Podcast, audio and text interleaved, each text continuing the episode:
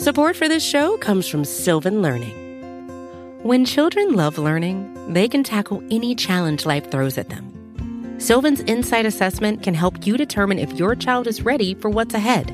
It can also identify gaps in learning and point out areas that could be of concern for your child so they can tackle what's to come. And right now, it's the best price of the year at $29.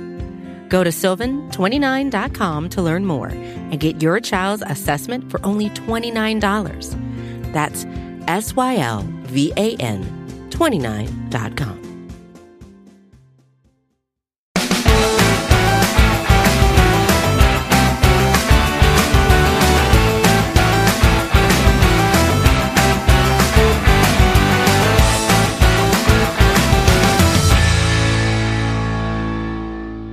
We are six days away from the 2020 NFL Draft here on the Orange and Black Insider. This is the latest listener questions episode, and you may be surprised because not Anthony, but me, John, isn't sharing the show, and I requested to do this because something happened today um, that was kind of in the known for a couple days. Uh, the Jungle is obviously in a website or a blog under the umbrella company of SB Nation, and they are owned by Vox Media and today, unfortunately, it was announced that a lot of furloughs were happening at Vox Media. Um, a, a, lot of great writers, uh, just to name a few, uh, Spencer, who does uh, Banner Society, Natalie Weiner of SB Nation, Alex Kirshner of SB Nation, a lot of great writers who have been there for many years are now going to be on a leave of absence for a couple months. And I just wanted to open the show to, my, my, my, you know, just to address that issue that's going on right now, but also to give appreciation to the Vox Media Union that was formed last year when they were having some labor disputes with the Vox Media company that you know wanted to.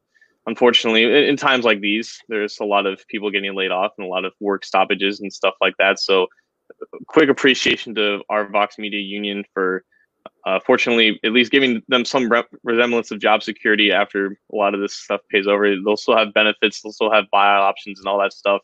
So, just just a quick appreciation shout out to the, the union that covers the SB Nation employees, but also recognizing that this this pandemic right now is affecting a lot of people, and a lot of people have it a lot worse. You know, furloughs are, I guess, the best case scenario for when, when companies are starting to downsize in times like this. But I just felt like I needed to open the show to recognize that. But on a more lighter note, we have a lot of listener questions to get to, and I will turn it over to Anthony. How are you doing today, man? Yeah, I, am good. I'm good. That's a good. That's a good way to to start. I mean, it's a little bit of a somber note, but it's it, it's also you know a tip of the cap to some of those people that have tip of the new era cap to some of those people that uh, have done a lot of work for SB Nation, Vox Media, et cetera. And I got to say this. Some of you may have noticed. I, I haven't publicly really come out with with this piece of information. John knows a little bit about it. The guys at Cincy Jungle, Jungle know a little bit about it. For those who live in the state of California, a recent bill that was passed with the new year has affected part-time workers or contracted workers like myself. So uh, if you've noticed, my writing, aside from posting the podcasts and interviews that we do on cincyjungle.com, my writing has lessened because of where I live and this bill affecting me. I, am not.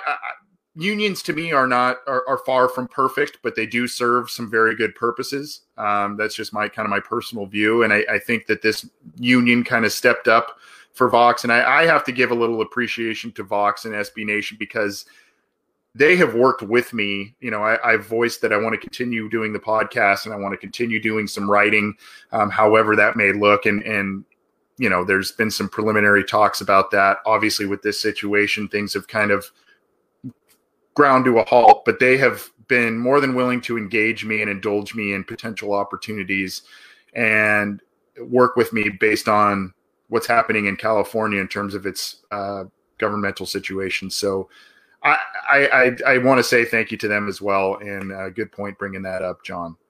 So, uh, you know, our thoughts to some of those people that, you know, are, are experience a little bit of tough times. But like you said, it's a furlough. It's not necessarily layoffs. And I think some of that stuff was avoided, which not still not good news, but in the overarching theme of it, I guess good news. But moving on, right. this is listener questions live.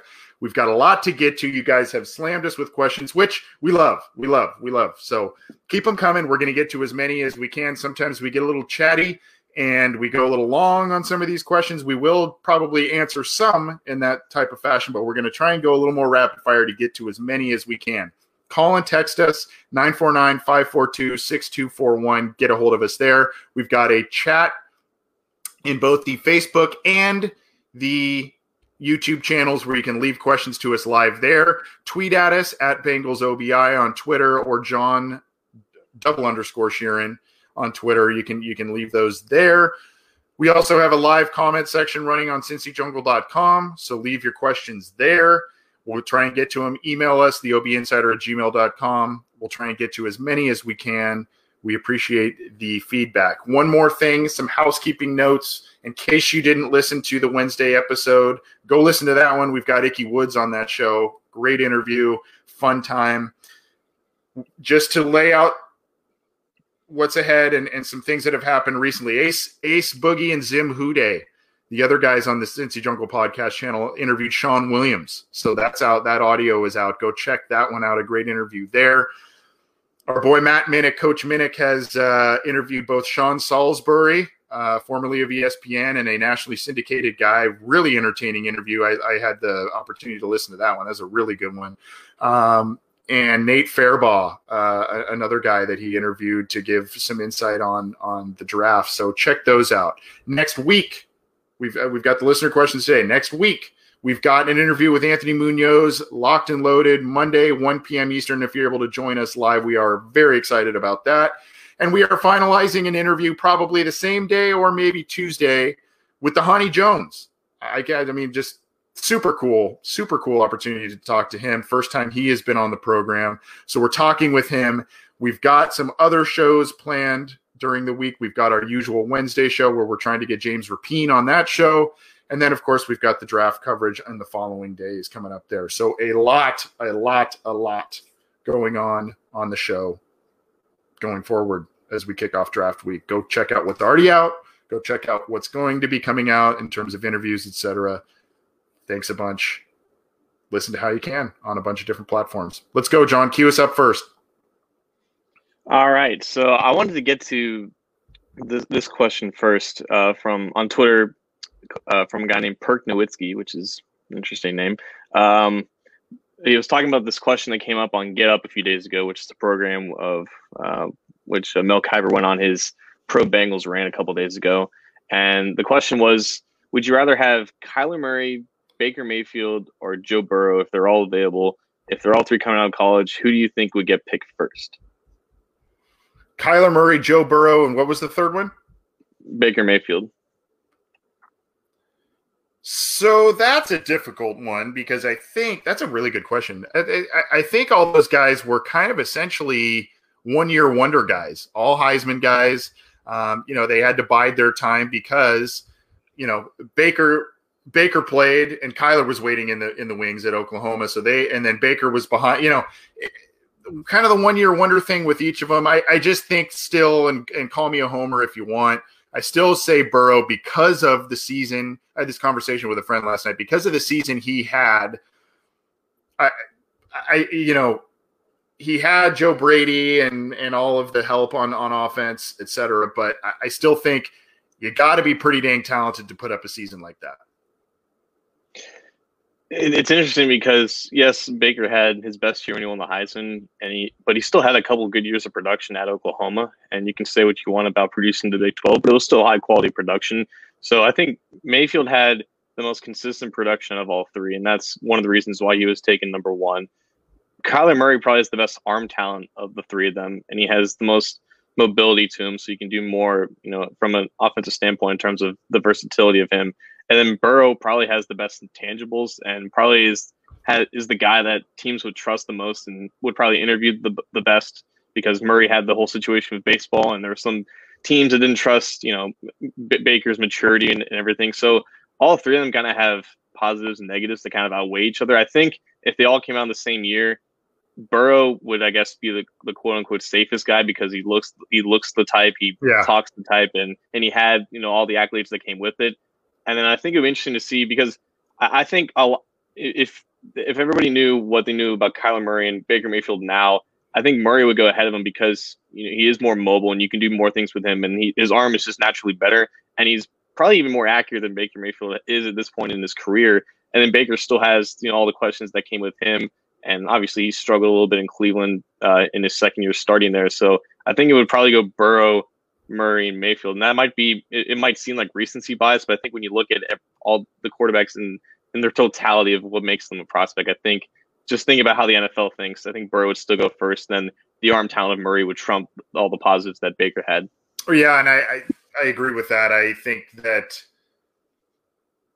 it, it had Murray have, uh, you know, if Murray was a little taller, had the stature, we may we'd probably be having a different conversation and different ranking there. But unfortunately, it's not. Fortunately for him, that's not the case, and that's not the, really the case uh, in the draft here. But interesting hypothetical. I like the question. Let's let's go on here. The, let's we got to kind of I think go with the elephant in the room. There's a lot. I mean, a lot of different ways people are asking about Joe Mixon. Right? What's happening with mm-hmm. Joe Mixon? What's happening with Joe Mixon? Uh, what is Mixon worth? Uh, so this this may be you know I see loyal to a fault. The commenter on CincyJungle.com. I see you know there are some people in the live chat. Michael jo- Jodon will Mixon and will Mixon and play week one. You know, all kinds of questions centering around the holdout, all that kind of stuff. Number one, let's clarify: there was not.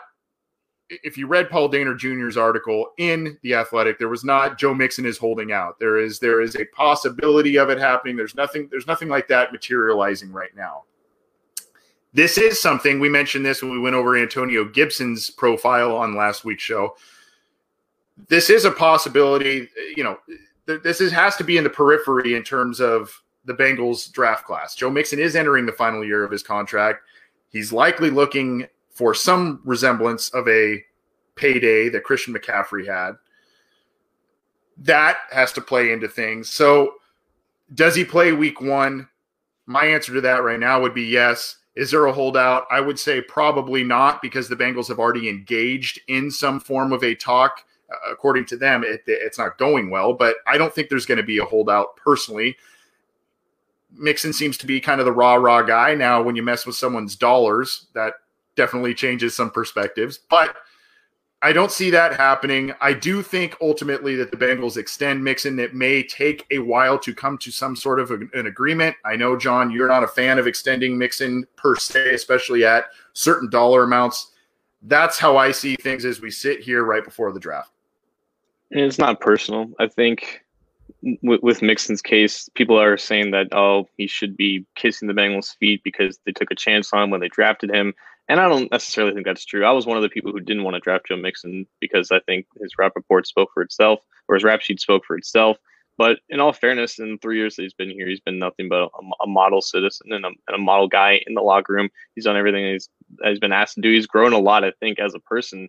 I think that's what the the Bengals were banking on. So I don't think he owes the Bengals any loyalty in that sense. I think it's just a delusion of what running backs think that they're worth nowadays. Um, even if Joe Mixon was used like Christian McCaffrey, which I think we all believe he has the capability and talent to do, the value of Christian McCaffrey is not $60 million a year.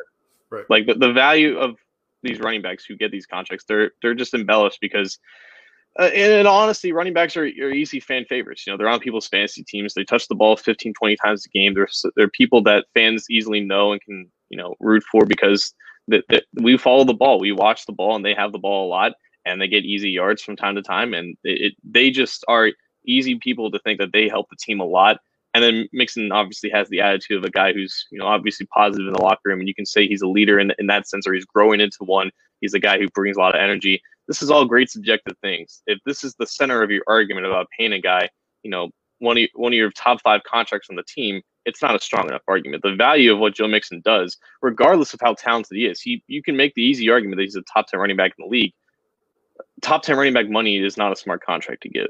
Like Joe Mixon's worth is probably in the five to six million dollar range for what for what the actual value on a football field that he does. He will obviously not take that contract. He wants something far above ten million dollars a year, which is why I think the Bengals are pro- the their price range is probably in the eight to ten million dollar range. It's something that Mixon's going to have to probably accept because even if he wants something that resembles Christian McCaffrey, the Bengals are just simply not going to offer that, and he has no leverage in this case. Andre Parada, our friend of the show, who tweeted out, you know, basically under the new CBA, which by the way, Joe Mixon did not want to pass. Then under this new CBA, it basically eliminates any possibility of so somebody playing under a rookie contract to hold out because if he skips the first day of training camp, he foregoes his fourth accrued season and he's ineligible for free agency in 2021. He loses all leverage of of, of, of, any type of holdout necessary. I don't I don't know how he plans to handle this if that's his case, but the Bengals hold all the cards here. They have a price for him. It's probably not a lot enough for what Mixon wants, but I do think that they still want to bring him back, and this isn't going to be a, some type of Kevin Zeitler situation. So let's kind of continue because we're getting question upon question about Mixon because that's kind of aside from the excitement of the draft, that's kind of the topic of the moment right now Patrick Giles sent us an email saying the Bengals take a halfback like Clyde Edwards Helaire at 65. Tampa trades OJ Howard and pick 76 to Cincinnati for Mixon. What do you think? I, I mean, personally, I, I I just think the Bengals they're they're probably not looking at a true running back. They've got Mixon at least in the fold. They think for right now, for this year at least. I don't. I think they've got other needs that they want to address. I know we don't like to say lock them into needs in their top picks. You maybe go a little more best player available. I understand that, but I mean, they do need offensive linemen, tackles, interior offensive linemen. They will need a wide receiver of the future. They will need a quarterback. I mean, it, it, these are things that are going to be addressed early in the draft. So, what do you think of that trade scenario? And or do you think the Bengals? Kind of draft a running back of the future in, in some form or fashion this year? I think who, who they have a running back is fine. Like you can go far into the play. If if Joe Burrow is who you expect him to be, and that's a quarterback that you can build around, and as the centerpiece of your offense, you don't need a star running back to to to carry the load for him. If the centerpiece of your offense, which a lot of people claim is Joe Mixon, if if he's a running back, you don't have a good offense the Panthers don't have a good offense with Christian McCaffrey as a centerpiece of it. And it's not a matter of if they can afford it or not under the new cap structure. It's just not there's Dan Le said this in a great in a great way. In a hard cap sport, if you do not provide a, a, a specific amount of value that's worth whatever you're getting paid, it's just not feasible to to the opportunity cost is too great for the other alternatives there. And I think trading for another trading him and getting another running back to replace him again, I would rather have a more important player to to compensate for the loss of Joe Mixon. I think if you have Rodney Anderson, Tra- Trayveon Williams, and Giovani Bernard, and now Jacques Patrick, who they just signed to a three-year deal, I think if those are your four running backs, you're, you're doing better than most other teams if you have a, a passing game that's that's in the above average rankings in the NFL. So if they trade Mixon, I would I would hope they would use the, whatever compensation they have either to draft a more valuable position or to, to get a, a player that is worth more value on the field. The other question that was thrown to us that's kind of in this topic. I mean, we're we're going to center a bunch of questions we're receiving around the Mixon and topic.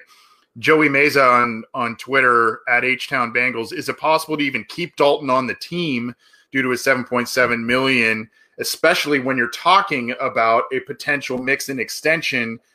Granted, you can make the Mixon and extension more much more manageable than a McCaffrey extension. You can you can get creative, and the Bengals on a lot of their extensions that they give core players, you got to get first of all, you got to give them credit because how they structure a lot of these deals.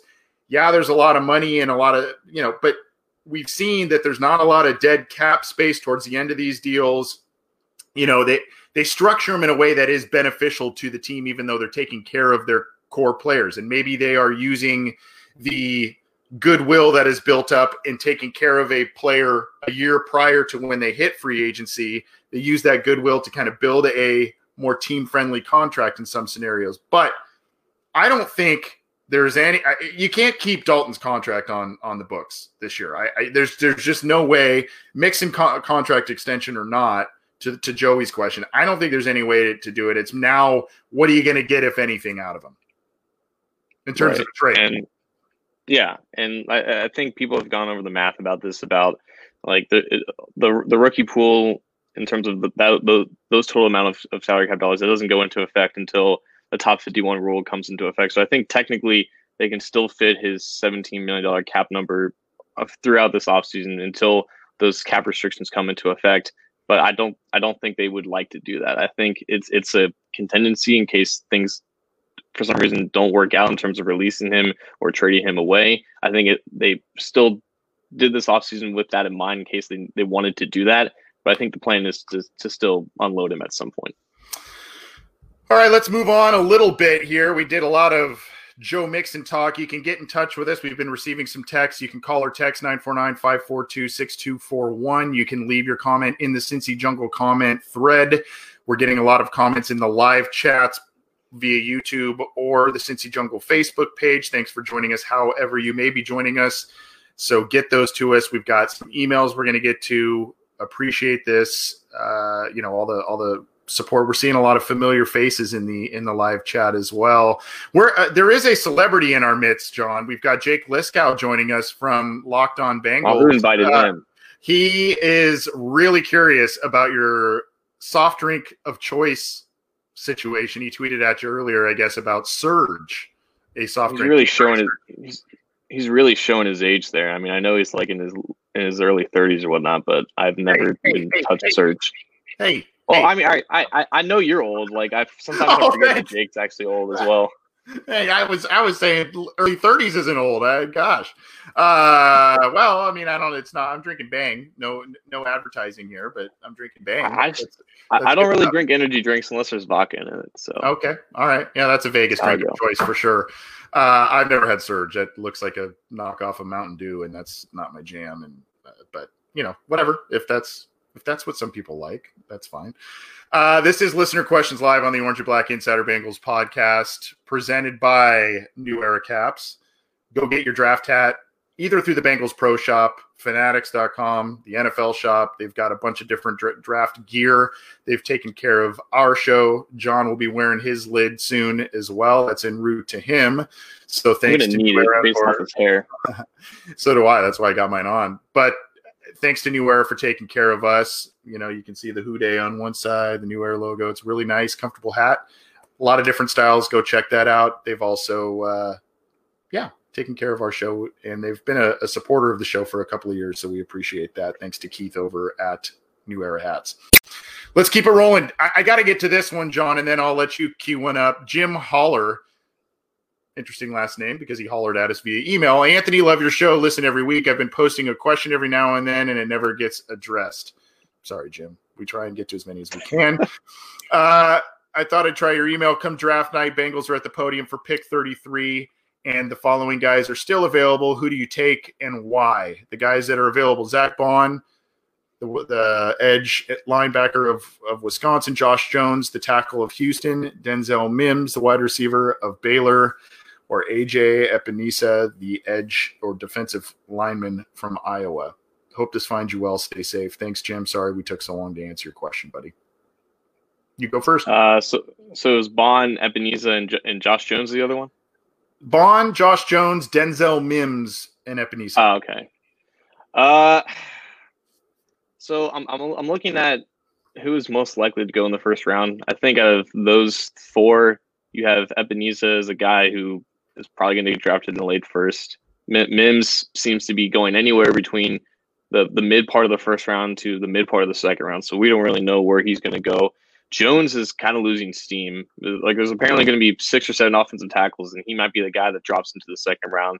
And then Baun, you know, he's had a diluted sample of combine. We don't know how much that's going to affect where he's going to go because Dave Lapham's calling him a late second round player at this juncture, which surprised a lot of us when we heard that from a week ago. So I think they're all likely, they all have likely chances of being there. I think the guy I'd be most comfortable taking though is Josh Jones. He's the guy I have the least amount of questions about when it comes there. I really like Denzel Mims. I've almost, you know, to the point where I'm almost banging the table for him. But that's assuming a guy like Jones isn't going to be there. I know, obviously, Anthony loves Josh Jones. He just profiled him last week in our uh, draft profile series.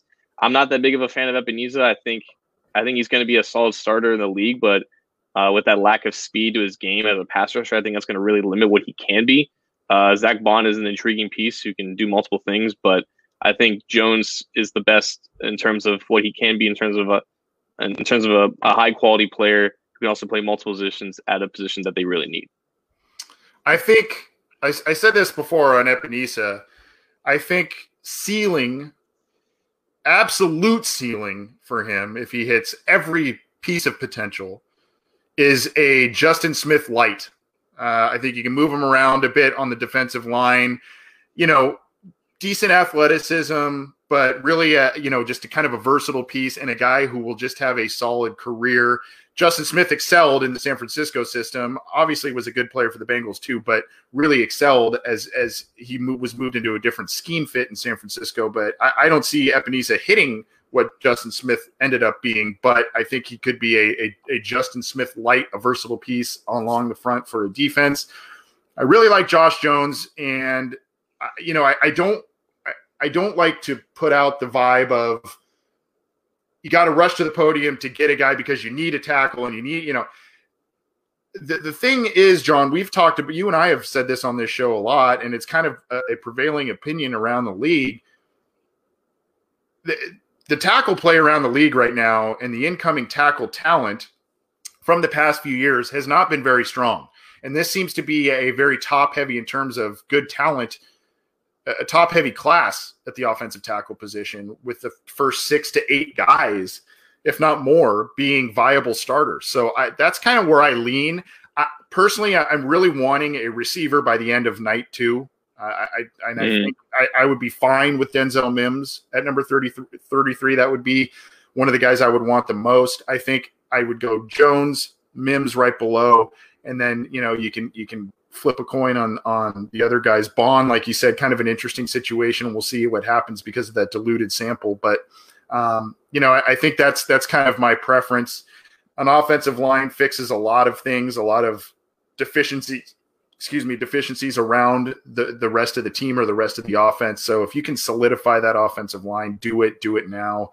And then you can get still another good wide receiver a top round three. That's probably my preference.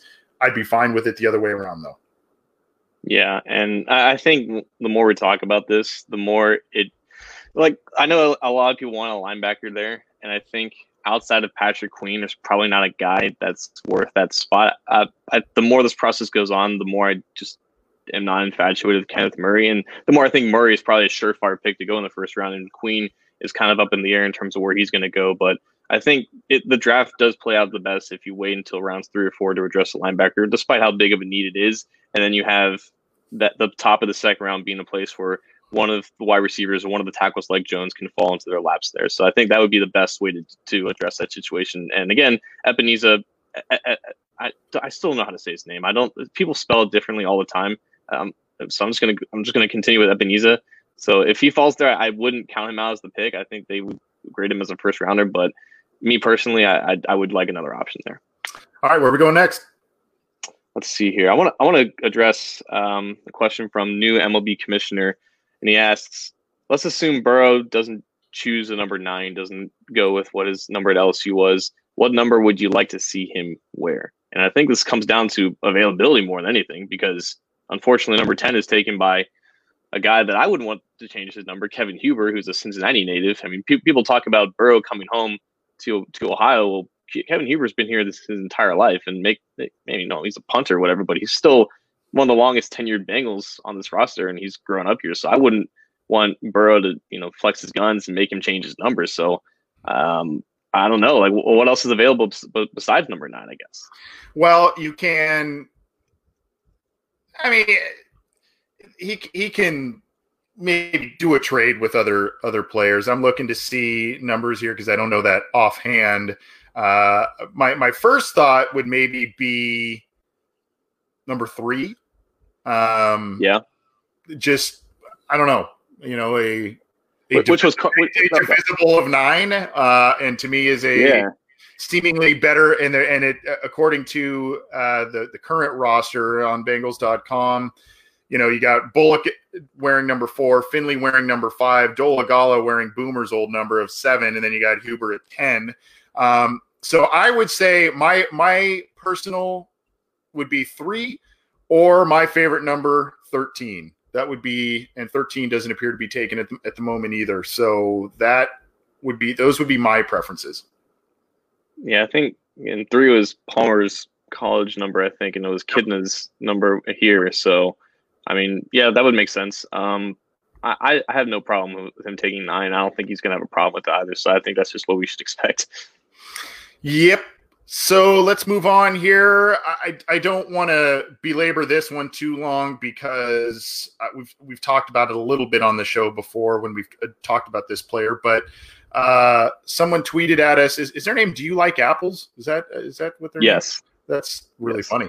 Uh, I love Gio's heart, but why would anyone ever use him to pick up a pass rusher? He's going to die out there, not because he's not good, because he's just so small compared to linebackers that he's trying to block. Have you watched Giovani Bernard pass block? Have you? I mean, that might be one of the better facets of his game, believe it or not. I mean, I, have seen him go in. I, I did a, a, post a couple of years ago talking on cincyjungle.com, talking about what Giovani Bernard brings as a triple headed running back, not just a runner, not just a receiver, but as a blocker. And unfortunately, if you look at some of the statistics, you, you kind of go, well, second round pick, this guy seems to be an explosive guy. Why haven't the stats been there? A lot of times, especially in recent years, because of the deficiencies on the offensive line, when he's been out there, he's had to pick up blitzers and he's done it pretty effectively. So I understand just from the, you know, 35,000 foot view of things. Yeah, he's small and, and you worry about his viability there. He's pretty good at picking up blitzers. He I've seen him do it a number of times and be effective.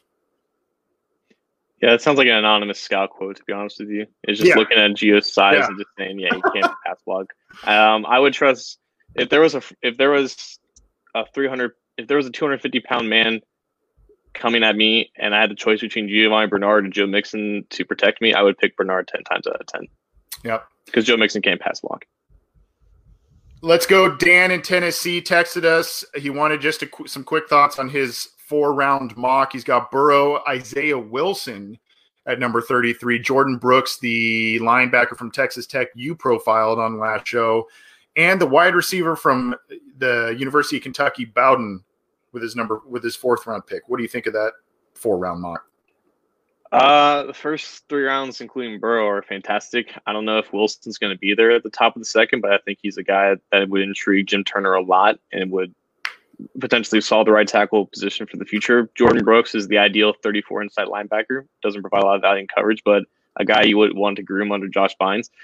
I don't know what Bowden is, to be honest with you. I think he's just this positionless Brad Smith type player who can make a lot of guys miss, but just would have to I, I, don't I don't know how he's going to succeed in the NFL as a receiver. I think it's possible that he can. I'm not doubting him. I think he has some form of athleticism to separate, but I, I think a lot of his production is going to be um, schemed for him, and it might be better if he just switches to running back. But it's kind of like it, it's, it's you don't exactly know what he's going to be. He has traits more to be a running back than a receiver, but you know you, you like the production relative to Kentucky's passing game, which was just abysmal and at, at it, it just seems like a player that you would have to pick earlier than you want to because some other team's going to try to take a chance on that. Another team that's more comfortable with, with where the roster is, and I don't think the Bengals are in that position yet. Yeah, I mean, if, if you're going to look at a player like that, I would I would more go to the Antonio Gibson route. Um, you know, if you're going to try and get get creative and find a, a, guy that you want to do different things with on your offense, I, would go. I know the sample size is a lot smaller with Gibson, but um, you know that's a guy that I, I think you can do a lot of different things with um, and that may be more worth a fourth round pick rather than than Bowden. Um, one thing I will say before we move on to the next question: Isaiah Wilson is a guy who has been rising, rising, rising.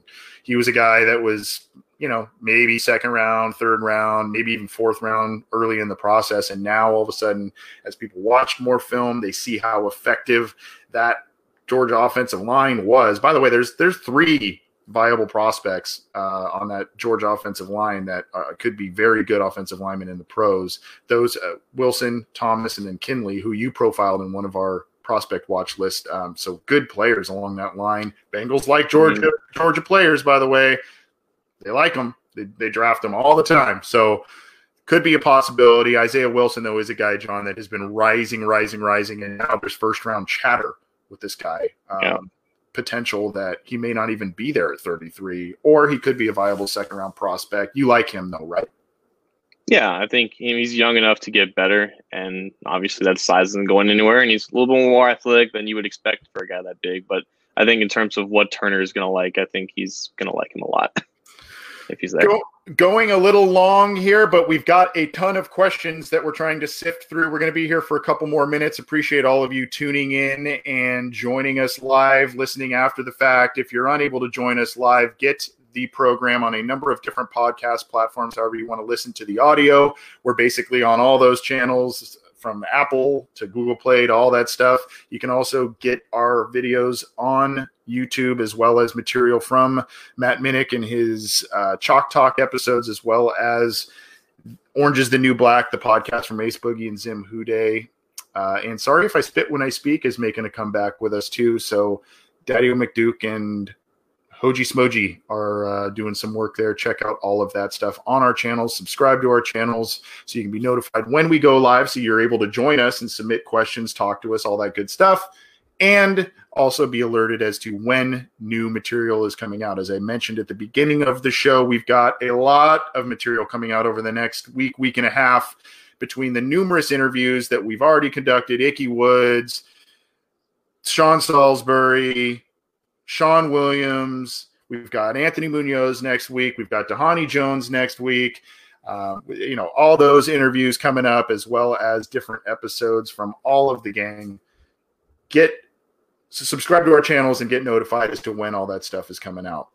Where do you want to go next, John? We've only got a few more minutes, I think. Uh, you got another one you want to tee up here? Yeah, I got a, I got two more that I would like to get to. I'm going to start in the YouTube comments section with Mark Fry. He's asking, "Do the Bengals still believe in Bobby Hart?" Ooh. So I think, I, I think this answer is a lot similar to just their overall thoughts on the offensive line. I right. think they look at Hart as a guy that they can at least feel somewhat comfortable about going into 2020. But if they have the opportunity to see a clear upgrade or to get a clear upgrade, they will probably pounce on that opportunity. I think they're going to give. We've said this multiple times in the show they're going to try to give Fred Johnson as much opportunity as possible to beat out Bobby Hart at right tackle. And if one falls in the first couple rounds, and they like him, and they like him enough to either compete at right guard or right tackle to also get Bobby Hart out of there, I think they're going to be really invested in that in that opportunity as well. So I think. I think Bobby Hart just showed who he was last year as a guy who's whose performance is really dependent upon who he who he faces uh, uh, in the opposition. If he faces a top tier pass rusher, he's just not going to do very well for you. If he faces a guy who, who could barely belongs in the league, he won't give up a lot of pressures. It's just a, a lot about who he faces on a week to week basis. So I think the Bengals know that. I think they know that he's just good enough to just go out there and feel somewhat comfortable. But if they have an opportunity to upgrade, I think they would be in, in, interested in that. Yeah, it depends on who you ask within the Bengals organization. I think they would put up the front that they love their offensive line and they think they've got more talent than other outsiders seem to view. And I mean, they've touted the fact that they they like this offensive line. If Josh Jones is there, if Isaiah Wilson's there, if some of these guys that we've talked about on this program a number of times, if someone's there, uh, how, how tied to Bobby Hart are you? Right? I mean, right. that's a big temptation to say this guy could improve us. If not day one, then in 2021, he he this guy could improve that side of the line. The one thing, you know, combing through some of our past episodes, the one thing I remember us talking about recently that I'm curious to know this this regime, this coaching regime has shown a willingness, I don't want to say an eagerness, but a willingness to move on from poor free agent contracts that they've recently signed I think we talked about it with Ben Baby, right? Yeah. They've shown a willingness to move on from some of these poor free agent contracts.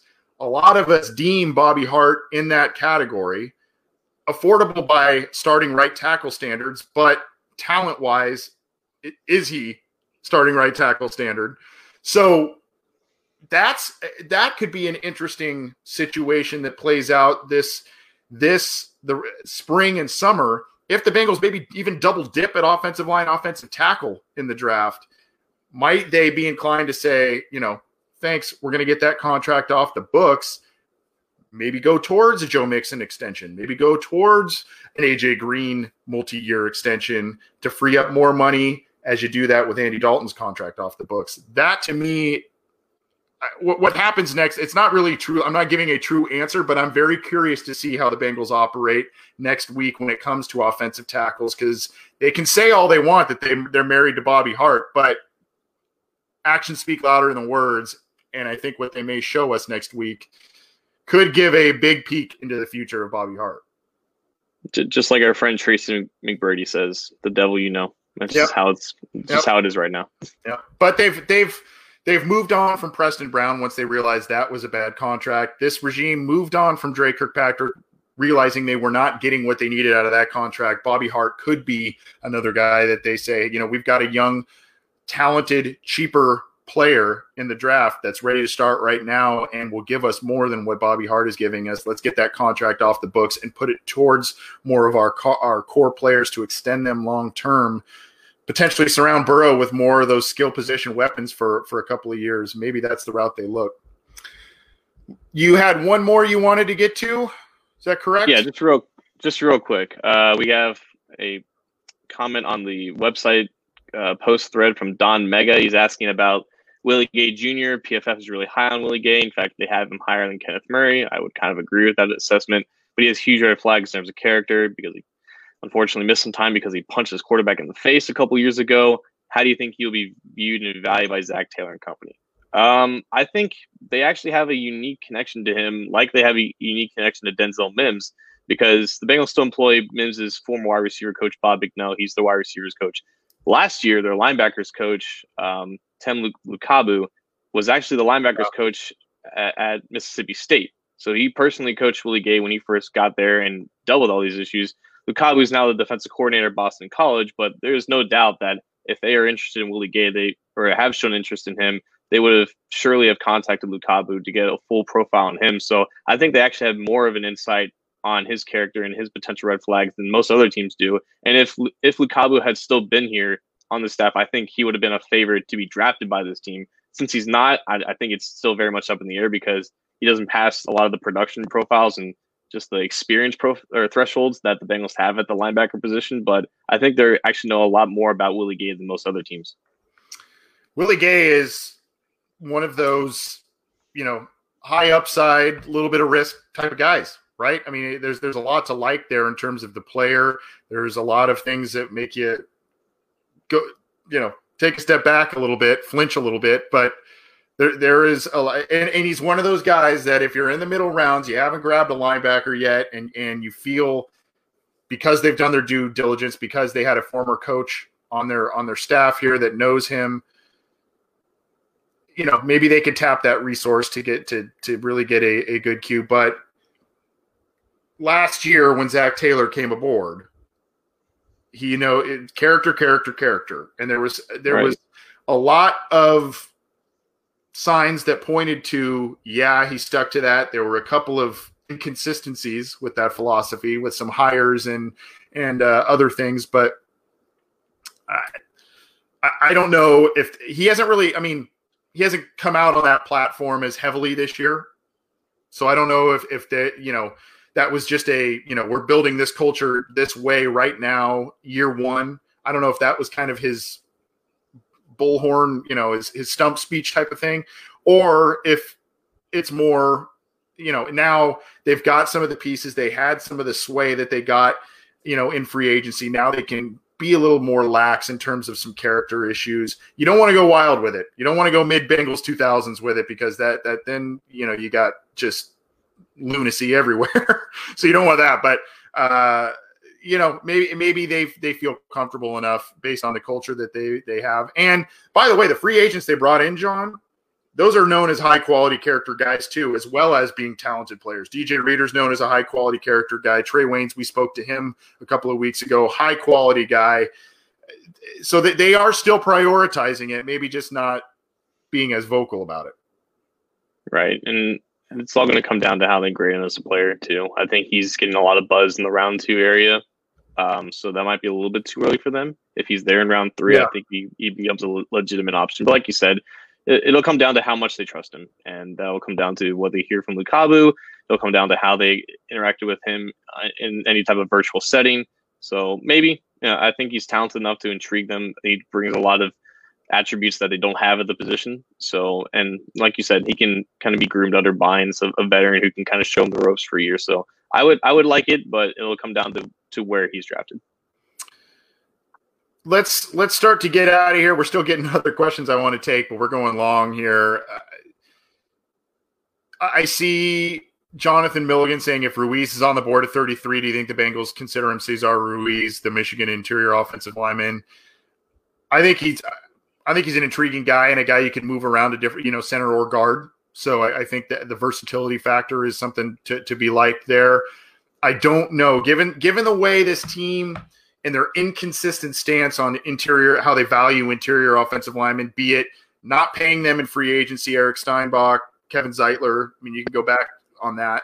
But with Steinbach, second round, top of the second round pick, right? Um, Kevin Zeitler, first round pick. So there's some inconsistencies on how they value interior offensive linemen. I think he would be in the mix. I don't know that he would be the, the pick. I think they would maybe look more a, a true offensive tackle or wide receiver personally. But if there's a run on ta- if there's a run on both, which is very possible in the late first, you know, they they may say, okay, now we got to re reshift the focus a little bit. Who's left? This interior offensive lineman is really high on our board, but uh, the versatility thing really makes him a desirable player. He's clearly the best interior lineman in this class, with maybe Robert Hunt being like the close 2nd mm-hmm. The problem is, like you said, he can't play tackle, and I think that's yep. that's something that they're going to prioritize if they address the offensive line early. But the first round shakes out a way where a lot of tackles and receivers go, and there's not a linebacker they like. Ruiz could easily be at the top of the board with like a, a mid first round grade. It just depends on how how highly they, they view him as. But I mean, for a lot of people, he'll be a, a best player available if he's there at 33. It'll just come down to how high he's on the Bengals board. The the other that's an interesting point you bring up that if if Ruiz was a guy that was noted as one of the most or the most talented guard that also had tackle if he was a guard tackle versatile guy instead of a guard center versatile guy, I think this would be a completely different conversation. He would be a guy bar none at 33 they would look at, right? Mm-hmm. in fact, I think that was kind of some of the stuff. Steinbach was a guy when they drafted him, maybe a little center, center versatility, but athletic enough in pass protection as a guard that could play tackle as, in a pinch. So he was a guy that they were like, "Oh, we could put this guy in numerous places and still right. have an effective offensive lineman." Ruiz doesn't have that tackle flexibility. He he is an interior offensive lineman, so that's why that's what makes it a little bit uh, a little bit confusing here before we get out of here, John, this is one of the last, I think this will be the last listener questions, true listener questions show we'll have before the draft. We may, maybe if there's high demand, we'll do another one if we have time. We've got so much going on over the next week. But I want to, I want to ask this. We got a text from somebody basically, uh, I think it was the 614 area code. Is the team actively considering they have many needs? Um, you know, of course, it sounds like a Dalton backup, you know, might they trade back, all that kind of stuff we're not we're not talking about the trade back from number one. All indications, including from Zac Taylor himself, have said that they like being at number one. They've got they seem to be set on who they're taking at number one. We think it's Joe Burrow. All of that, yeah. Gut feeling, right now, oh, less than a week away from the draft. How many picks do you think the Bengals end up with overall in the class? Be it from a Dalton trade, be it from moving back, both, maybe even Billy Price moving some of these other guys we've kind of talked about a little bit. Your gut feeling right now, how many picks do you think the Bengals end up with in the class? I'm gonna I'm gonna say nine. I think mm. ultimately they're gonna trade back in round two and maybe pick a player that we're gonna be surprised about, which is kind of it's kind of like the theme of the past couple years. And I think they either get one or two picks from that, and I think one player gets traded for a pick. I'm just gonna say that. I don't know who it's gonna be. It could be Bernard. It could be Dalton. It could be somebody else. But I think they're they showed the willingness to be active in terms of turning over the roster. There's no way I, I think they're going to be with less than seven. Seven be the bare minimum. I don't think they're going to trade up in any way, shape, or form without trading back later. But I'm gonna I'm gonna say nine. I will say eight. Nine is possible, but I will say eight. And I don't think the Bengals will trade back in the from the second round. I don't think they'll move back at from 33. I think there's going to be just too many talented people there that they, they and they may have learned a lesson by doing that last year, moving back, thinking they could get a Cody Ford, a Dalton Risner, whoever to fall to them by moving back. All of a sudden, those guys go right in front of them, and then they take Drew Sample, right? So I, I think maybe they learned a little bit of a lesson there. I do think third round is possible. I think they move back in the third round because probably what happened, they'll think that someone else is going to fall to them at 65, and then they'll probably see a run on some players that they really like, and then they'll move back a little bit, maybe collect another fourth, another fifth, depending on the value there. That's that's my uh, you know another day three pick is what I think is going to happen. You may get something for a Dalton. I don't think they're going to trade Gio. I don't. I, I maybe a Billy Price, and that would net a day three pick. But for now, I will say eight with a move back further back into the third round and maybe get another day three pick. But anything's possible. Anything's possible. I do think they want more than seven. It's fair, and I think as long as they maximize the 33rd and 107th overall pick, the, the, at the top of the second, top of the fourth, either get a guy who clearly should have went either in the in the in the round before or get a good haul if there isn't a guy that you're comfortable there. I think you have to maximize that opportunity to the fullest. Indeed. And there will be a lot to digest and talk about over the next week plus, and we will be doing a lot of it on this program. He's John Sheeran. I'm Anthony Cosenza. This has been Listener Questions Live, presented by New Era Caps. So go get your draft gear wherever it may be sold online. You may need to do a little bit of rush shipping, but that's okay. Get it, get it going, get it to your house uh, for the draft or shortly after to celebrate the class that's coming in here. Thanks to New Era for supporting the program. Again, this has been Listener Questions Live. Keep it to the the podcast channel. Not only will we be giving you a number of different uh, episodes, one thing we've been doing is splicing up some of our 2020 prospect watch list uh, profiles and we've put those into standalone episodes. Right now it's on our YouTube channel, but we'll do more and they'll be added to the audio, kind of splicing up and adding them by position groups or by defensive groups. So keep your eyes out for those, especially over the weekend. And then beginning next week, we've got Anthony Munoz joining us for an interview. We've got Dhani Jones joining us for an interview. Very psyched about those two interview opportunities. We've got the weekly show on Wednesday, and then we'll be breaking down everything day by day in the NFL draft. A lot to get to. There's also other interviews Sean Williams, Sean Salisbury, a lot of different big names that have been on the slate of Cincy Jungle Bengals podcast program. So go check out all that stuff, download it, subscribe to our channels, get the show however you listen to your podcast. Anything else before we get out of here, John. We tried to get to as many questions. We lumped a few in together that were kind of similar. So we apologize if we didn't get to yours. We'll try and get to more, but we appreciate the feedback. Anything else, John, before we bounce on out of here? Uh, uh just thank you to you guys. I was able to get Taco Bell today because of the money that I make from the show that we make from the show. So shout out to all you guys. Uh, it's been it's been a wild month and it's gonna be a wild week next week. So be sure to check in.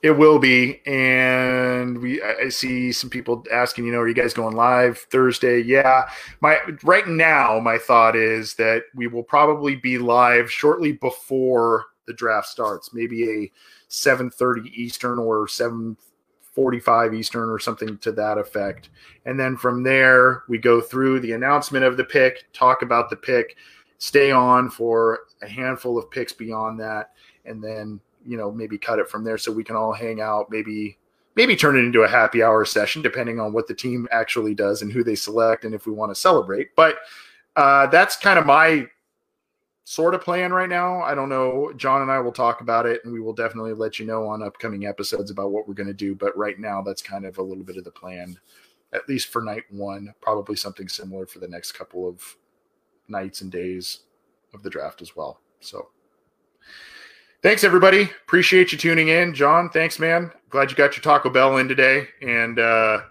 we'll, we'll see everybody next week. Check out all the interviews and other stuff that we have already posted and the ones coming up next week. We'll see you next time.